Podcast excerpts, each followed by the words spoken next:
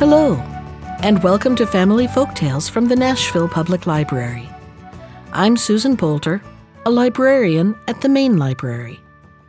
Today's story is The Stonecutter, a Japanese story from Andrew Lang's Crimson Fairy Book. Once upon a time there lived a stonecutter who went out every day to a great rock in the side of a big mountain and cut out slabs for gravestones or for houses. He understood very well the kinds of stones wanted for the different purposes, and as he was a careful workman, he had plenty of customers. For a long time he was quite happy and contented, and asked for nothing better than what he had. Now, in the mountain dwelt a spirit, which now and then appeared to men and helped them in many ways to become rich and prosperous. The stonecutter, however, had never seen this spirit, and only shook his head with an unbelieving air when anyone spoke of it. But a time was coming when he learned to change his opinion. One day, the stonecutter carried a gravestone to the house of a rich man and saw there all sorts of beautiful things of which he had never even dreamed.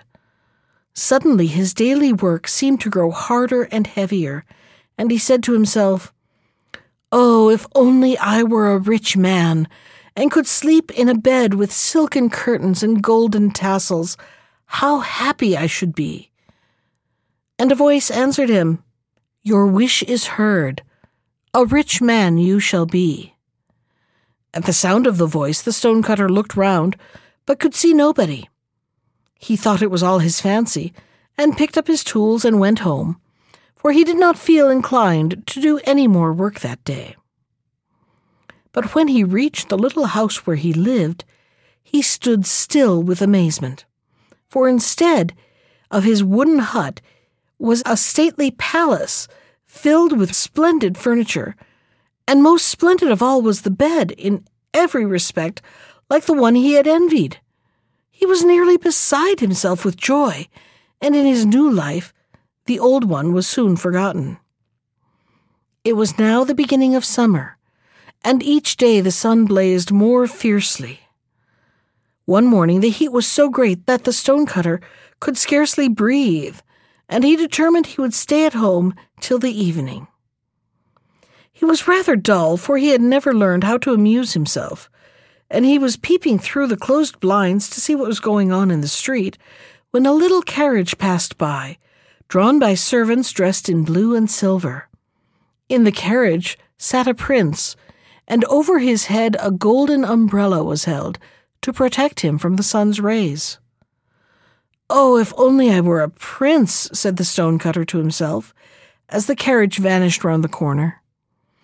Oh, if only I were a prince, and could go in such a carriage and have a golden umbrella held over me, how happy I should be.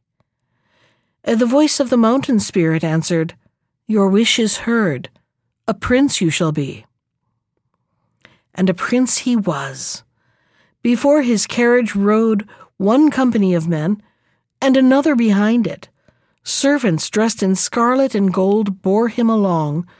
The coveted umbrella was held over his head, and everything a heart could desire was his. But yet it was not enough.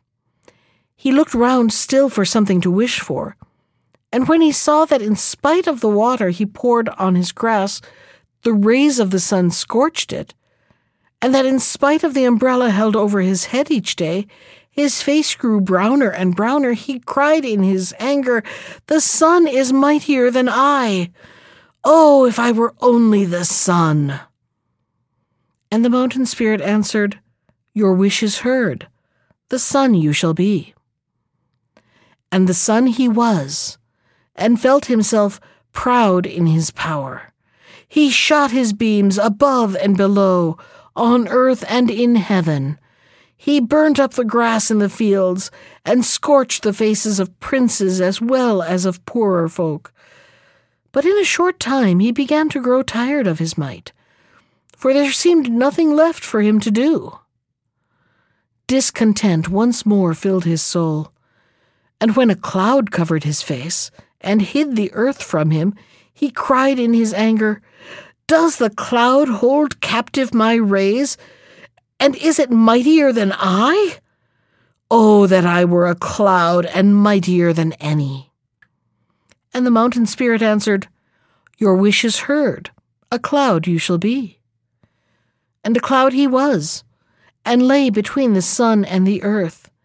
He caught the sun's beams and held them, and to his joy, the earth grew green again, and flowers blossomed. But that was not enough for him, and for days and weeks he poured forth rain, till the rivers overflowed their banks, and the crops of rice stood in water. Towns and villages were destroyed by the power of the rain. Only the great rock on the mountainside remained unmoved. The cloud was amazed at the sight and cried in wonder, Is it the rock, then, that is mightier than I? Oh, if I were only the rock! And the mountain spirit answered, Your wish is heard. The rock you shall be. And the rock he was, and gloried in his power. Proudly he stood, and neither the heat of the sun nor the force of the rain could move him. This is better than all, he said to himself. But one day he heard a strange noise at his feet, and when he looked down to see what it could be, he saw a stone cutter driving tools into his surface. Even while he looked, a trembling feeling ran all through him, and a great block broke off and fell upon the ground. Then he cried in his wrath, Is a mere child of earth mightier than a rock? Oh, if I were only a man! And the mountain spirit answered, Your wish is heard. A man once more you shall be. And a man he was, and in the sweat of his brow he toiled again at his trade of stone cutting. His bed was hard, and his food scanty, but he had learned to be satisfied with it, and did not long for something, or to be somebody else. And as he never asked for things that he had not got, or desired to be greater and mightier than other people, he was happy at last, and heard the voice of the mountain spirit no longer.